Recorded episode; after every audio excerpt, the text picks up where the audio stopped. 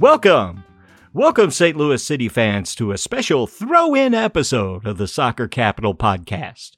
I'm your host, Mike Turner, and joining me for this one is our producer, Mason, as well as Sean Campbell. And we have something special for you today. We have a nice little interview, and without further ado, let's go ahead and get to that. Well, we are quite pleased to bring a special guest to the show. You may know him from his work with Total Soccer Show podcast also an editor of backheeled.com, and of course, he shares his wisdom on Twitter. It's Joe Lowery. Welcome, Joe. It's a real pleasure to speak with you today. Uh, how you hey. doing? You keeping busy? I'm keeping busy. I really appreciate you all having me on. I am I'm Jones, and I don't know how about you guys. I'm jonesing for some MLS action, and I know we're still a little bit ways away, but anytime, any excuse I have to talk Major League Soccer, I'm there. So yeah, thank you all so much for having me. No, we love to have you. And oh yeah, we Jonesing. Our team's about ready to start, and of course, and the fans a, are about ready to bust. Yeah. and of course, as an expansion team in MLS, it's it's like spring training in baseball. You know, optimism's running high, uh, but as an expansion team, you just don't know what you're going to get. And uh, one reason we wanted to bring you on is on Wednesday's episode of the Talker Sh- uh, Soccer Show podcast. Uh, you had the task of previewing the roster for our St. Louis City SC, and you did not seem to be terribly optimistic of City's chances for a big success this season. And we were hoping you'd be so kind as to give our listeners that may have missed that episode a little synopsis of your thoughts on the roster build so far. Yeah, absolutely. No, I'm happy to do so. And we'll do more MLS previews and, and more detailed ones certainly on St. Louis as we get closer to the season starting over on TSS and, and Backheeled as well. That conversation this week was was just sort of a macro look, but I'm excited to, to dig a little bit deeper with you all and, and chat about the roster and the playing style for Bradley Carnell and all of that good stuff. Very good. Uh, I know that you, uh, we all do tend to agree with what you had said on the show that City is a little lacking, and uh, I guess what we would say is a difference maker talent. Um, our DPs aren't uh, awe inspiring, but really they attained that level simply because they had modest transfer fees involved with their acquisition. Uh, the rest of the internationals arrived on frees, you know, like Roman Bürki, who's a max 10 player. And uh, one big thing is they were signed during the summer transfer window, and they've had a good many months to train together with the MLS Next Pro team last season at the end, get settled in St. Louis, and even have experienced some of the rigors of travel and climate changes amongst uh, MLS cities. Um, Despite the level of talent, do you think that these things will actually enable the players to perform in MLS above the expect- expectations that we have just from looking at their CVs and watching some video clips? I think there could be an element of that. Yeah, I think I think there's certainly value in getting in early, right? And getting accustomed to your environment and experiencing some things you'll experience, getting to be there as the training facility and as all these other elements, the stadium are being built out. I think there's a lot of value in that for for for the DPs and really for other players that that St. Louis have already been able to bring in. I think there is value there.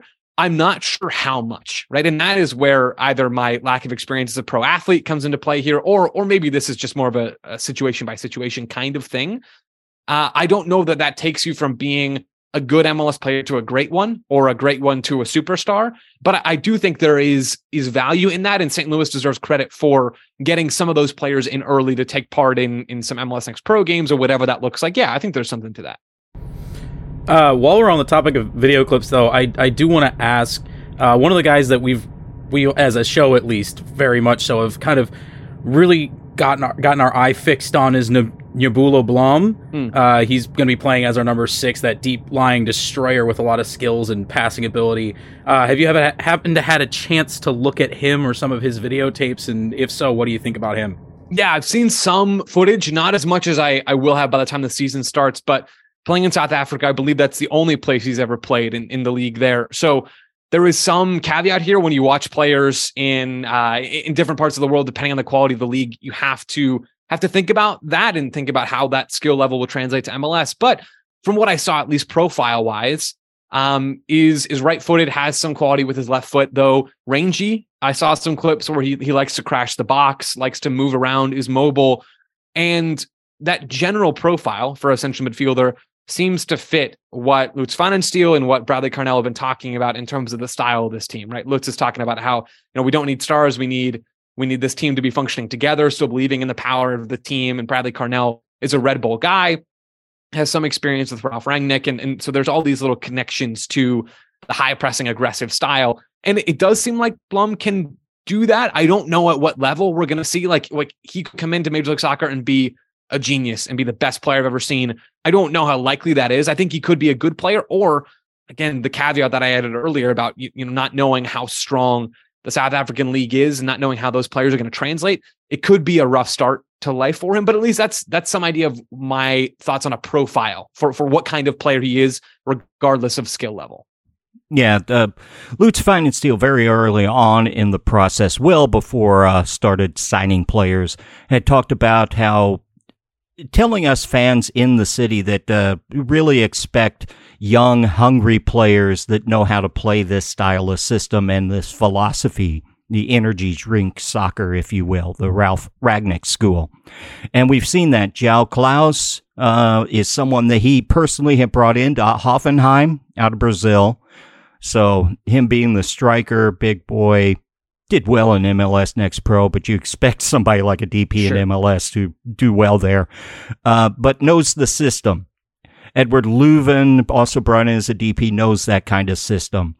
Uh, it really comes down to he brought in a lot of people that are on the fringes of, say, the Bundesliga, which is good. There's been some success with that uh, coming to MLS. They're unproven, uh, we've got a couple that have never played a league of this level in MLS.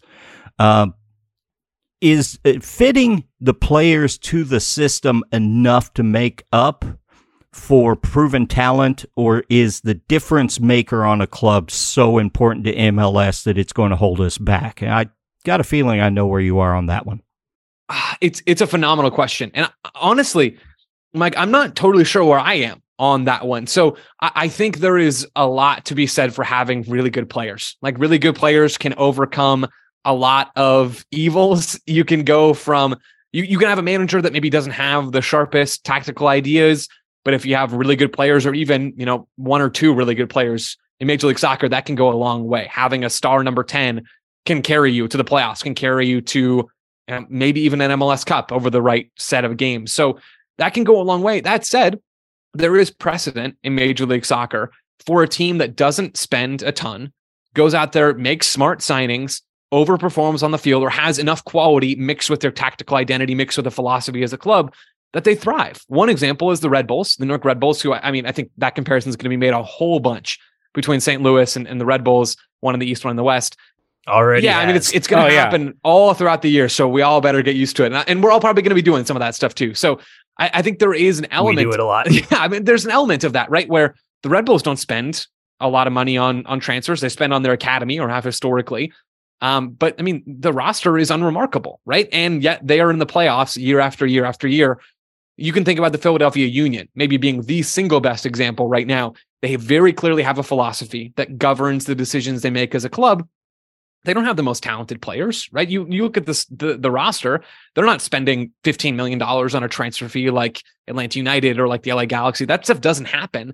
And yet the Union are, you know, in supporter shield contention seemingly year after year, are making MLS Cup, are doing all of these things and having success. So where that puts St. Louis, right? Because that's what we that's what we're talking about, right? Where does that put St. Louis? The answer is I don't know. And I'm not sure we can know right now because the baseline level for teams like the Red Bulls and the Union, higher for the Union than it is for the Red Bulls, but the baseline level is high enough mixed with the identity and the philosophy that they've proven they have as a club and they've proven can be effective. St. Louis, there's thoughts about what the identity is. There's thoughts, you know, from those of us on the outside about what the expectation is in terms of the style, but we haven't seen it yet. We don't know if it's going to be executed well. We don't know how they're going to be able to implement it throughout the club. So to go back, is it players or is it style?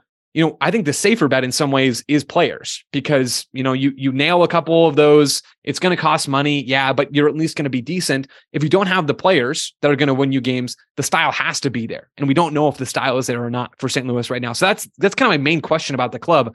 Can the style be enough? Can they work together as a unit to do things that only a very select group of, of teams in Major League Soccer have been able to do? And I just don't think we can know that yet. I do think we have a bit of a, a little bit better insight than than some uh, expansion teams have had because um, going back to we we had talked about bringing the the internationals in a little earlier so they can acclimate to the city. Yep. Um, but when you look at it a little deeper, you realize that um, Lutz has brought in a lot of these players specifically because not just because you know they have potentially have upside, but a lot of them have worked in a very similar style mm. to what we're trying to implement um, they or they've worked with the co- some of the coaches in, in at other teams before, uh, like with Löwen. He specific he specifically worked with Lutz before. Um, but the fact that we know these guys can work in these in the system we're trying to implement, um, I feel like that gives us some sort of a better feeling than a lot of these other expansion teams in recent years have yeah. had because they, you know, they have an idea, but then they just go out and get players instead and, and you know try to get really good players, but at the same time, like you said, you kind of have to have a little bit of both. Sure. Um, but I, I, feel like we have we had a much stronger identity of what we were looking for in a player as opposed to just getting a really good player. Um, and correct me if I'm wrong. I, I, think that should give us at least a little bit more of a better feeling about you know going into the season that things are going to be a little bit better than expected. Yeah, I think there's something to that. Absolutely, I think there is there's this familiarity, right, that a lot of players have with with the general style that we expect from St. Louis this year. I'll caveat that with two examples. One is Miguel Angel Ramirez coming in with Charlotte last year, signed several different players that had worked with him in South America, um, and, and, brought them in. And neither he really or those players lasted all that long. Now Charlotte still, you know, had a had a fine season. They don't make the playoffs, but it was not as rough as, as maybe I thought it would be for them last year but it was difficult, right? And just because Ramirez knew the players, something was still off with them, right? And, and I think about San Jose as the other one.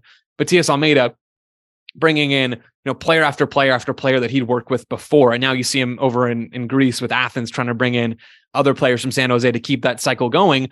And, and the Quakes were never really all that dangerous outside of a couple of stretches under him. Now, that all sounds like sort of doom and gloom for St. Louis. And, and this is the key point here, or at least this could be the differentiator for them compared to those other two teams. Both Almeyda and Ramirez wanted to do really intricate stuff with the ball. They wanted to do the Pep Guardiola positional play kind of thing where it looks really pretty. And that stuff's fun to watch, but it is really hard to pull off. I'm not under the impression, I don't think any of you are under the impression that St. Louis are going to be out here playing Man City free flowing kind of Barcelona heyday soccer. I think it's going to look like heavy metal soccer. This is going to be crash the box, run exactly. gun. Yeah, it's it, all it really is is high motor. It's not nothing if it's going to be pretty, but I I'm hoping if the players can pull it off, it's going to be effective. Exactly, and I think about Nashville as being a really good example for a team that has sort of done that. They don't they don't press in the way that I, at least I'm expecting St. Louis to press, but a, a team that doesn't reinvent the wheel here that's not doing anything all that complicated but can be effective right both the red bulls and the union have had success playing that style or playing a style sort of similar to what we're talking about and imagining with St. Louis. And, and maybe that's a case where if you go out there and find players you know can execute that style, you know they're going to try really, really hard, as, as basic as that sounds. They're going to run and they're going to be able to you know, know their pressing angles to be able to press as a group, all that stuff. Maybe this is a case, Sean, where you know you can have a, a really solid team with players that that folks within the organization already know and maybe aren't you know, like globally known in that way. One thing uh, to uh, go back to Nashville, one thing we have is probably the strongest part of the team is in the back. You got Roman Bürki, you know, Champions League goalkeeper, signed, you know, maybe for too much for an MLS squad, maybe not. Up front with Tim Parker, who played with Red Red Bulls New York, and uh, Joakim Nilsson, a Swedish international player. So we're pretty well set there. And then another one of our MLS veterans is Jake Nerwinski coming in um, to take up uh, one of the fullback positions. So that backs up kind of if you can keep goals out, maybe you can find a way to score, especially in this chaotic style that they're going to be playing. Uh, but what I'm really looking at is somebody like Austin that came in. Josh Wolff had a defined plan as to how it was going perhaps not the players fit in the first season. They had some success, then they had a really hard time, had a little bit better, and then really kicked on the second year. And I think with the philosophy, that's what we can look forward to is maybe the first year will be a little bit of a struggle, but with the philosophy, you can start fitting parts in, other things. You're going to have a free DP, it really looks like, to add in uh, the summer window if need be yeah. or in the off season. Uh, that's kind of my vision of where we're going to be with this club in the expansion year, unless they really kick on, since they all know this system and the system is the star. Yeah, I think I think that's a realistic expectation for this team, not to really blow the doors off in year one, but I mean the hope being to be respectable, right? And, and to put in some good performances, to have some big wins, to maybe have some some tough losses. That's that's life in Major League Soccer.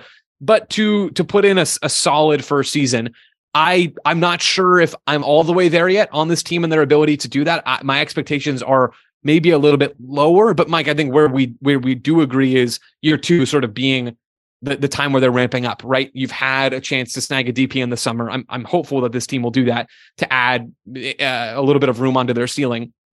You've had time for players to gel. You've had time to make tweaks to the roster and to change and to, to send players off and to bring new players in based off of how you evaluated year one. Yeah, I think that's I think that year two idea is probably here with St. Louis, unless we see something really transformative with their roster between now and I don't know, say the end of the summer transfer window when they can bring in another DP. Yeah, and Lutz Steel did mention that early on before all this started that he's thinking medium term rather than short term. So he's kind of set us up for that uh, yeah. to the beginning. Uh, one thing about that long term plan, and you highlighted this uh, uh on the uh, Total Soccer Show episode, is uh, St. Louis City SC hasn't even played a game yet, but they already have a homegrown signing in 15 year old yeah. Caden Glover as a homegrown player. And it's been full on the intention since day one of this club to mine the hotbed of talent in the St. Yeah. Louis area.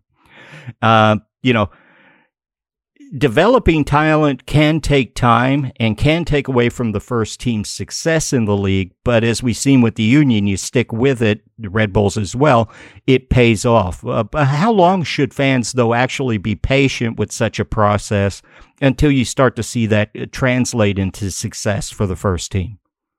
I mean, it could take years, right? I, I don't think in Major League Soccer, at least we haven't seen a ton of evidence for it yet that you can establish a dominant club based off of solely youth development, right? What the Union do so well is they develop really good players, but then they also are making smart signings. They also are spending on the first team, just maybe at a slightly lower level than you know a, a decent chunk of the rest of Major League Soccer.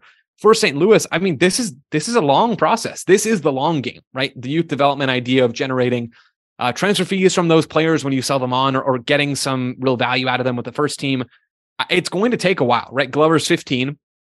I've never seen him touch a soccer ball before. I, I don't I don't think many on the national level have, but you know there is something to be said for starting to sign these players that are that are talented enough. St. Louis, from everything I know about it, is and has been a real soccer city, right? Is a place where there is talent. There's talent to be found and you know there hasn't been an MLS market there before, which, like it or not, does cap sort of the ceiling, at least in terms of the the revenue and the value you can create from a player in any specific area. So I'm I'm really optimistic. Like if there's one thing that I'm really jazzed about, that I'm really excited about and optimistic for this St. Louis City SC team, it's it's what they've already built in terms of the infrastructure. The stadium looks fantastic, and I would, I would love to make it out for a game sooner rather than later. That's one piece of this. You know, it seems like the fan culture there is already you know, ahead of where it is in a lot of other places around the United States and in Major League Soccer as well. And then it's the youth development side. You know, it's it's always been this question of what if there was a team? What if there was a team at the top level in the United States that could really help elevate some of these players? And Glover being the first example, I don't know, you know, what his career is going to look like. He's a child right now. There's so much that can change, but you know, there should be a dozen more Caden Glovers over the next five years. And five years from now, some of those guys could be contributing to the first team. I do want to say uh, that you know we did also have just recently in the January camp we had a couple of guys get called up to the U17 and U16 national team camps as well.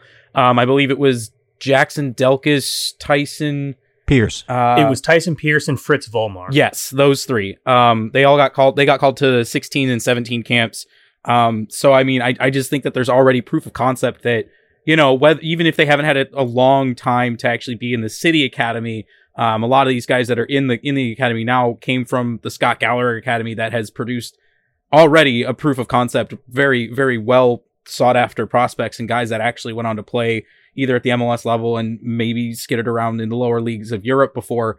Um, but I, I, I think that, you know, we already have that proof of there are good players. It's just a matter of now we have the academy actually bring them in. And I think we may have a little bit of a shortened curve on that. Yeah, that's the hope, right? That some of the infrastructure that's already there, some of the appetite for soccer that's already there in the youth ranks and, and beyond that into families and just the culture that that can help speed this process along. No, I mean, like I said, I think that is a huge area that St. Louis could find value and and find success over, you know, the next five years and, and really beyond that.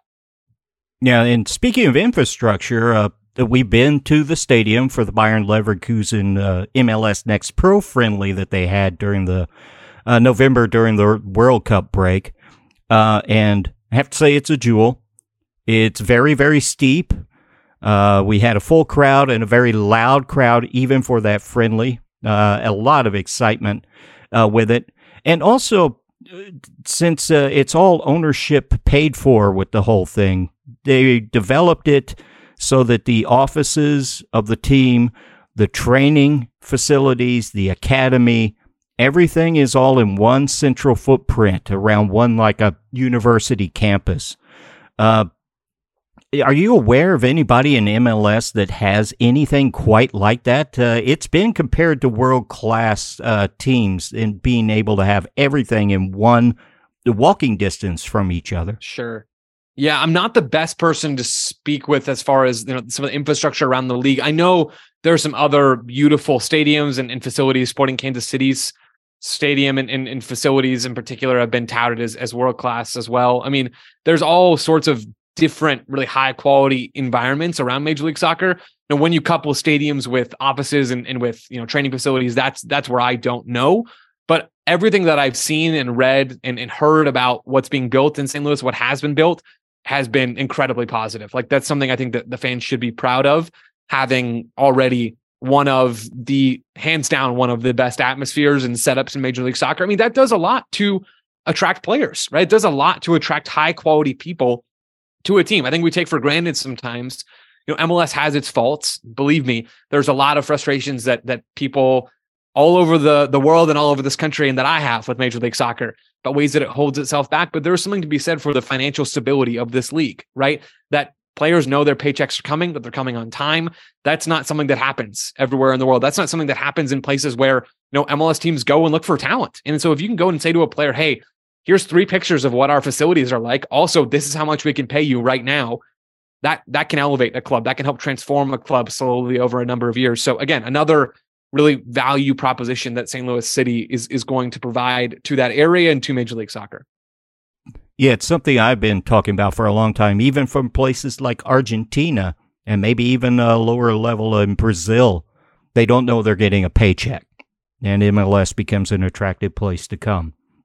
I want to thank you for taking uh, so much time to give to us, and I wanted to take a moment here to also ask if you had any specific questions for us uh, about St. Louis City SC, since we've been covering it for a year and a half or more now. Sure. Yeah, one thing that I think is fun is is looking sort of beyond the first few names in the squad, right? We talked about Klauss, we talked about Löwen a little bit. You talked about some of the backline members, Mike. Are there any players, or maybe just one player for each of you, that you're particularly excited about or intrigued by this year that maybe isn't being discussed as much? What do you guys think? Uh, Thomas Ostrak coming okay. over with Köln didn't get a lot of playing time. Manuel Veth, the Transfermarkt, said that there was a lot of teams in ML and Bundesliga told him they couldn't believe he went to MLS. They wanted him. Um, he's one we've seen him play in MLS Next uh, Pro. I think he's one to watch. Uh, would be particularly the facilitator. Uh, he's one that we're really uh, big on, at least for myself. And uh, it looks like sources here are saying that uh, a deal in principle is done for Indiana Vassilev to get his rights from Aston Villa after they mm. drafted him on when he was on loan with Inter Miami. Yeah. I think uh, I don't know if he's necessarily a starter, but I did see him be at times a impactful player late in games for Inter Miami. Those are two that really stand out to me. Sean, you have any? Um, I mean, when it when it comes to when we when it comes to the players, we ha- I haven't seen a whole lot of the international guys actually on the field because I haven't been able to actually make it out to a lot of the City Two games. Um, but I I really wish we were, you know, we got more talk about Selmir Pidro. Uh, I, I just every time I've seen him on the field, he's he's performed fairly well, uh, and I think he's got another level to his game that could really get unlocked once he actually starts playing against higher level talent. Um, I mean, we we all kind of really talked about him at the beginning because he was the first signing for the team, and that was huge, um, just because he was number one. But at the same time, you know, it kind of fell off after that because we started getting bigger names and, and players that were more proven talents. But um, again, I, I think he really has a another level to bring to his game, and I, I can't wait to see him actually perform at the top level. And I don't think a lot of other people are actually bringing his name into conversations. And one thing Joe might not know, uh, Pidro is Bosnian, and there is a huge Bosnian uh, population within uh, St. Huh. Louis. So, uh, yeah, and uh, that's cool. So coming from that area, uh, there is some ties to the city. Uh, and those are the, the top one. Ostrak's the one to me to, to really watch. I think he's a little under the radar, but I think there's something there. We'll see how he kicks on. He's never been really proven at this level, but uh, how many have? Because MLS's level has ri- risen so much in the last even three years, two years maybe even since last summer signing window, the level of talent in this league has keeps going up and up. Yeah. Uh, anybody else have any other questions for Joe? Well, I have one question for Mason. Mason, do you have a player that you want to talk about? um, I'm interested in John Bell and Nico Gioacchini that we picked up in the expansion draft to see how they fit into the system. I've got my eyes on both of them. But really, what I'm interested in is to see if Kyle Hiebert has another level at his game because he was lights out with City 2, worked his way into a into a first team contract. I've really got my eye on Hiebert. I loved him on City 2. Huh. He, like a, Isn't he also a hometown boy from SLU from the U? Uh, I thought Hiebert was from Canada. I, well, no, not and from St. went Louis, to but I thought Southwest Missouri State. Oh, Southwest Missouri State. Yeah, Sorry, okay. he did go to college in the state, though. That's what I was picking up on. Uh, Hiebert uh, has got a long road ahead of him with Tim Parker and uh, Nilsson at center back, but uh, yeah, he's one to watch. Another one uh, might be he performed quite well in MLS Next Pro is Celio Pompeu, a Brazilian. I think he's got some game that might translate this level, but how much playing time he'll get the first year, I'm not sure. But uh, Again, wanted to thank you, Joe, for coming on and giving us this talk about the team. Oh, we could talk all day, but uh, I know you're a busy man. But uh, why don't you take a moment and let the St. Louis City fans know how to follow your efforts and work in the world of soccer? Yeah, we mentioned the Total Soccer Show earlier. That's a great spot to to listen to some of the things I've got to say. Um, if you're looking for more Major League Soccer coverage than we can provide on TSS, I would encourage you all to check out backheeled.com. Uh, we, we launched that in May of 2022, independent American soccer coverage that I'm, I'm really proud of. I write some there and I'm the editor there. Um, I poured a lot into that project. And just this week, as we're recording on a Friday, we launched subscriptions. So if people want to support the work that we do, they want to read, you know, a lot of the stuff that we've got there. I would encourage people to subscribe and get a free trial. It's fun. It's good stuff. Again, I'm really, really proud of it. We have a lot of exciting things planned for this year. We'll have coverage of St. Louis on there in addition to the rest of Major League Soccer. If you want to learn more about these other teams that that this new franchise is going to be playing, I would definitely direct you towards backheeled.com. Very good. And I enjoy reading Backheeled myself. I have been since it uh, the project started and hope everything's going well. Uh, once again, thank you, Joe Lowery, for coming on to our uh, little Soccer Capital podcast. Hope to talk to you soon and keep up the good work. Take care. yeah, care. thank you all. Thanks for having me. And I'd love to be back on at some point throughout the season. I really appreciate it. And you guys keep it up because podcasts like this are fantastic and they help make the sport better. So seriously, thank you all for having me and, and I appreciate it. Thank you. Wow. It was really great of Joe to come on and uh, talk to us uh, give us a little rundown of uh, his thoughts and feelings about uh, St. Louis City SC as we get into our inaugural season as an expansion club. Uh, it might seem like he's a little harsh, but I think uh, his analysis was fair. And uh, and it, it really good to have that insight into a club from the outside. And uh, anything stand out amongst you guys about what Joe had said during the interview? Uh, yeah, I mean, it's it's always good to have that that third party voice kind of come in and actually, you know, give give a, a different a different look at it from outside of our little echo chamber that we have here on the show and in, in the surrounding metro area and outlying areas. Um, but also, uh, it, it's surprising I, I, never really quite noticed just how good of a, a, finger on the pulse we have, the zeitgeist that is St. Louis City. Um, uh, you know how how the team is forming because hearing a lot of what he said and realizing that you know we have a lot of a lot of similar thoughts on how things are going is is reassuring and at the same time also um thought provoking to say the least. Yeah, one of the reasons why I did want to invite him on after uh, he did that bit on uh, St. Louis City SC is it looked like they kind of just slapped that together and didn't have a lot of insight. And uh, it's a very big role that uh, all of us uh, local podcasters can do is to give our insights and share them with the people that spread it out nationally. And it's a valuable commodity. And then we wanted to talk to him. And uh, it was very good, a very great conversation uh, with him. I gotta be honest. I don't think that I got anything up here worthy of worthy of contribution, but it was great to talk to Joe. He was a very nice guy and easy to work with. That was my big takeaway because I'm, I'm, still high strung on this technical issues situation we've been dealing with. Um, but no, and I also I thought like he was much more even handed with the concerns that he had rather than trying to you know. I think had, uh, what he kind of said on TSS was maybe a little punched up for effect. He was much more even handed. Uh, it's like you know and they're also yeah they're not unfounded. They're very very real concerns that even i have. Um so no i thought it was great. I really enjoy the fact that he's willing to come back on and we can do a mid-season update with him. And you know it's just more content for us. That's that keeps us in our non-paying jobs. Keeps us busy at least. It's all about the content. That is true.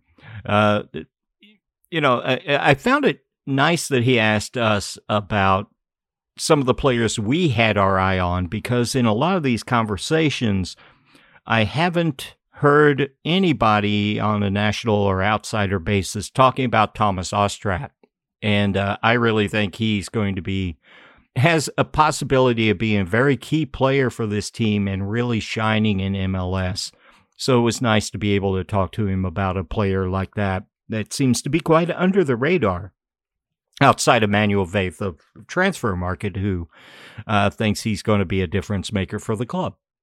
Yeah, and you know all of us locals here who have seen him and is like that that guy's something else. Oh yeah, he's he's really something special.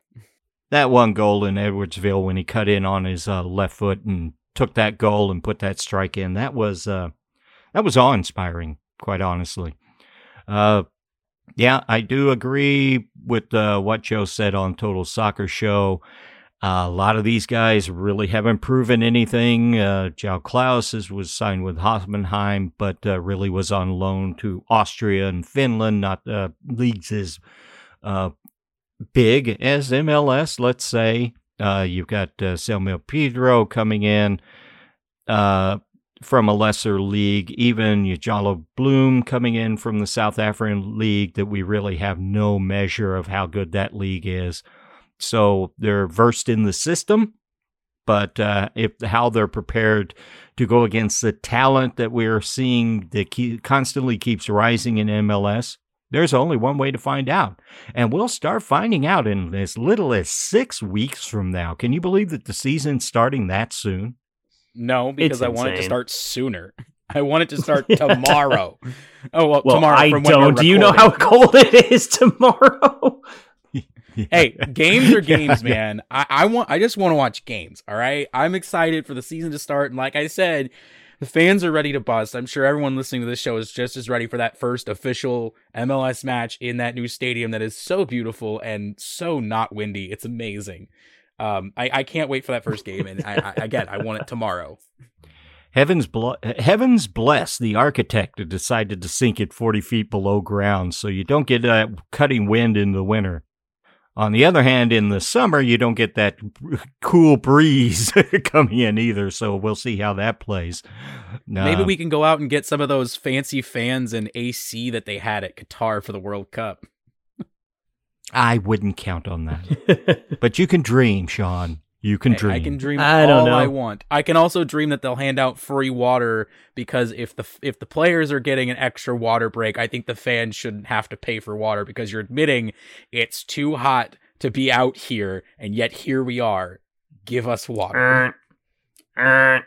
That's so never the, going to happen. the trainers go around the trainers go around the stadium with the little uh, carts, and everybody drinks out of the same bottle. no, no, no, no, no. What they Yeah, do is that they do like, like they a do great at baseball idea. games. Free water. Yeah, get you free water, and they start throwing it across the sections. You know, metal Ah, cans just rum coming to water. people's so heads. refreshing. canned water specifically so they can distribute blunt violence against supporters. Well, you saw those metal water bottles that the drummers were drinking out of while you know at the game. I don't. I, I'm pretty sure they had to pay for those. I don't think we should have to pay for water, but that's a whole different discussion for a different podcast. Holding it by the neck and flinging it up the row like it's a steel hand grenade. they walk around with with full belts across their chest like bandoliers instead of actually in a tub in front of them. Un- Yeah. un- un- uncapping the uh, the bottle of water in my teeth and flinging it up into the seats and yelling frag out. And I'm sure Joe Lowery is so happy to have been on this show after I that can't- discussion. I can't believe he agreed to come on here, man. Hey, hey, Five hey, minutes it took him to say yes. he's not going to answer so promptly next time, I don't think. hey, we held it together while we were interviewing him. You know, no guarantee he listens to the show when he's not on it. So who knows? But uh, yeah, we just wanted to follow up after that interview. Uh, give a little thoughts of what we had to, what we heard, thoughts about what was had to say, and if uh, any of you listeners out there have a little feedback, we'd be happy to hear you. You can always get in touch with us at Soccer Capital on Twitter, of course, and you can also email us if you like at soccercapital at gmail.com. Anything else you guys want to add before we wrap up this throw in episode? Nothing comes to my mind. It's all from me. Very well. Well, I'm your host, Mike Turner. I'm your producer, Mason. And I'm your resident cave dwelling hooligan, Sean. And for our special guest, Joe Lowery, I'll say we are the Soccer Capital Podcast. Thanks for listening. Bye for now.